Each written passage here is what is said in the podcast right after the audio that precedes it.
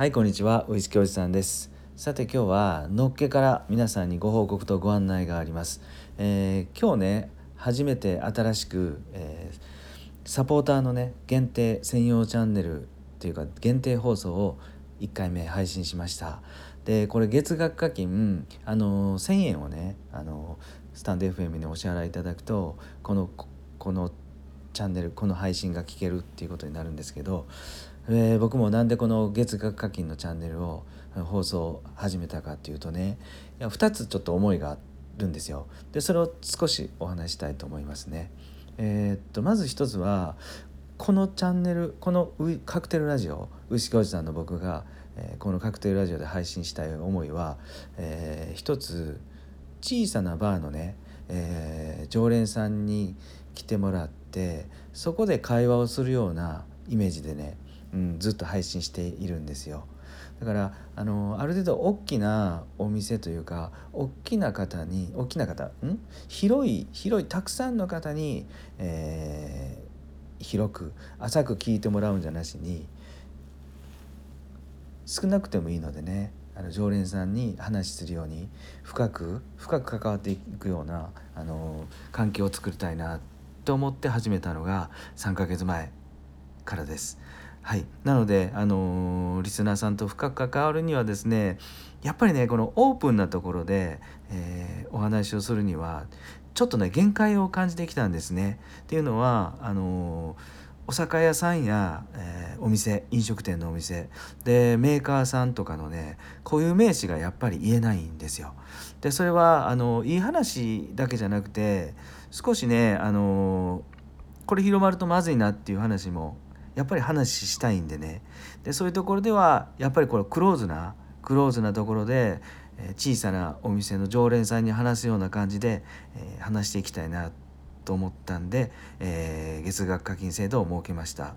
はい、でそれともう一つがね、えー、っと3ヶ月経ったんですよスタンド FM を初めてね立ちましたと。うん、でさ一番最初、えー、スタンド FM を始めて1週間も経たないうちに、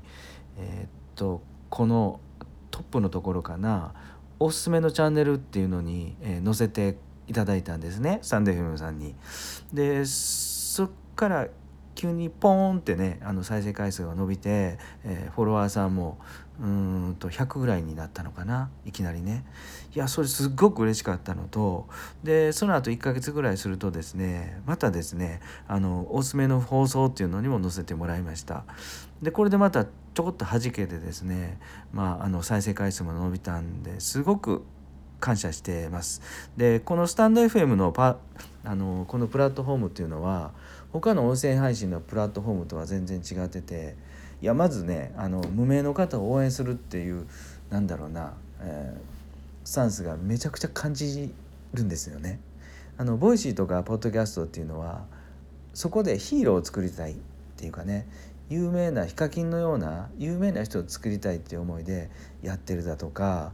えーと、ラジオとかもすでにねあの有名どころ芸能人とかが、配信してもらって、えー、広くね、えー、リスナー数を増やすっていう戦略でいってると思うんですけどただこのスタンド FM はちょっと色合いが違ってて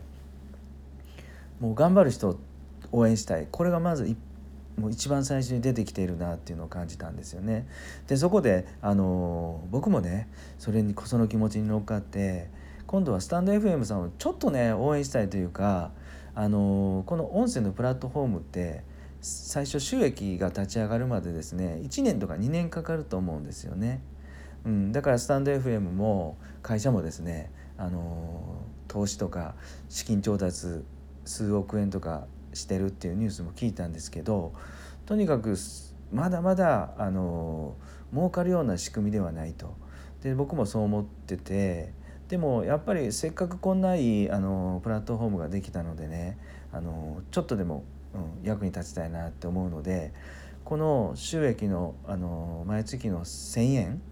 1,000円の中で何十パーセントはスタンド FM の方に行くので、え、そこでねちょっとだけ本当1ミリ2ミリぐらい、えー、収益化のお手伝いができるのかなと思って、えー、この月額課金のチャンネルを設定しました。はい、この2つの思いで、え設定したんですけどじゃあこの、サポーターの放送どんなことを発信するかというとやっぱりねお酒お酒っていうのを軸にですねいやあの聞いてもらってる聞きに来てもらってる方の、えー、まあ、人生というかねあの、まあ、だそんな大それたことではないんですけどちょっと一日の1分23分でもいいんであ豊かにね、えー、過ごしてもらえたらなと思うのがまずそこが大元のところです。はい、やっぱり小さなバーの常連さんコアな常連さんに、え、コアな情報を届けたいっていう思いでやっていきます。で具体的にどんなことかというと、まあ、月1回ぐらいはですね、えー、オンラインで、あのー、みんなサポーターの方を集めて、えー、バーをやりたいと。 Zoom あたりで飲み会をやりたい音声だけでもね飲み会をやりたいって思うのと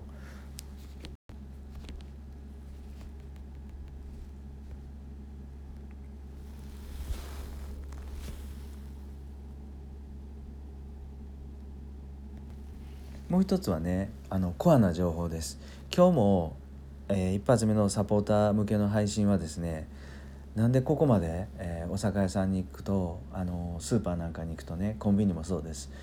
えー、っと今そんなに売れてないやろっていうね、え、ウイスキーとか日本酒が置いてんのかなっていう僕なりの講座像話をしました。はい。なのでここはちょっとクローズなところでしか喋れないので、えー、そんな話もしましたと。はい。であのとにかくお酒を軸にまあ40代50代の方60代70代の方もいやビジネスも面白くなったらいいよねちょっと好きなことをして、えー、飯を食えれば何よりだよなってそういう情報もねいっぱい、うん、あの配信していきたいなと思ってます。はい、よかったらね一度覗きに見て、え、覗きに来てください。で一回あの課金して聞いてもらって1ヶ月してやっぱり面白くないわと思ったらねすぐやめれたりもするんで、うん、一度、えーと、コアなね小さなバーっていうのに遊びに来てみてください。はい。まあそんなこんなではい今日もね、えー、一つ、えー、音声配信で面白い番組を見つけてきたんで、えー、お話したいと思います。えっ、ー、とねライブでねこの前行ったライブで見つけてきたんですけどアフリカ生活してた23歳の挑戦記っていう番組です、えー、太陽さんという方がね配信してる番組でこの方は今は日本に住まれてるんですけど、えー、カメルーンかな。アフリカのカメルーンにじっとあのボランティアかなんかで行かれてたんですかね。うん。プロフィール見るとアフリカ帰り、えー、元体育教師ビジネスマンの太陽って書いてるんであの結構運動とかの配信もされてるみたいです。で僕が行った時のライブではですねあのやっぱり日本が綺麗綺麗すぎると便利すぎるともうアフリカのカメルーンなんか行くとですね車なんかも窓は開かないわ、えー、ドアも片方開かないのはザラだとでボロボロの中古車に乗っててももう新車に見えるってうん、そういうのめちゃくちゃ楽しいことを話されてました。こうやってリアルなね、えー、日本と他の国のギャップっていうのを、えー、聞けるっていうのはいや貴重だなと思いましたんでよかったら皆さんも遊びに行ってみてください。はい、さて、えーと、今日はお酒の話を一つなんですけど今日の朝のライブでですねまたあのー、一つ質問というか、あのー、疑問を投げてくれた方がいました。コメントでね。でそれがですねウイスキーを一回回線してから一体どのくらいほったらかしてても、まあ、大丈夫なのかと、うん、回線してからどのくらいの期間持つのかっていう質問をいただいたんですよ。いや確かに皆さん、まあ、そういう疑問を持ってる方多いなと思ったんでここでねシェアしたいと思うんですけどまずどのくらい持つのかどうかこれ考える時に2つね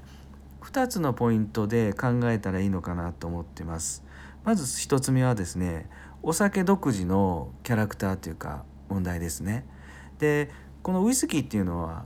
蒸留酒なのでアルコール度数もあ40度以上ありますと一部のですねトリサントリーのトリスとか日課のハイ日課とか37度とか39度とか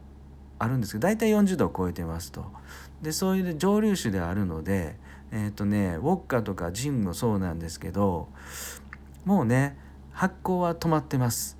はい、えー、醸造酒って言われるビールとかワインに比べて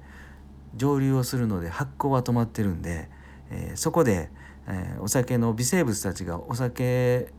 の味を変化させるってことはないです。うん、でもう一つねもう一つの視点でいくと今度はお酒じゃなくてお酒の周りの環境ですよね。例えば瓶やキャップとかでそれであの温度とか管理の問題があると思うんですけど、まあ、瓶は瓶で絶対あの大丈夫と。でキャップもねしっかり閉めていればまあ全く問題ないと思うんですよ。で外からのまず環境保存状態なんですけどこれはやっぱり直射日光と、えー、蛍光灯を避けてほしいですね。だから昔からあお酒の瓶っていうのは緑であったり黒であったりするのが多いのは、えーと、光を避けるためです。はい、であとはねあの温度変化の少ないところが理想なんかなと思います。なのであのお酒独自の問題蒸留酒であるのでもうあの味はほぼ変わらないと思ってもらっていいです。で外部環境ねあの保存状態とかキャップなんかをしっかり閉めてもらえばあのもう平気でね1年も2年も、うん、味は変わらないと思います。あのちょっとした空気とかね酸化とかで考えると微妙に味も変わるかもわかんないんですけどもほぼほぼ大丈夫だと思ってください。ええ、あのもう確実に1年は持ちますんでっていう話をさせてもらいました。そこでねライブでも。はい。あいかがだったでしょうか？今日はねもうお初です、えー、サポーターのうん、限定用のチャンネルが開設されましたっていうところとねあのウイスキーを改善してから一体どのくらい持つの？っていう話をしました。はい今日も最後まで聞いてくださりどうもどうもありがとうございました。それではねバイビー。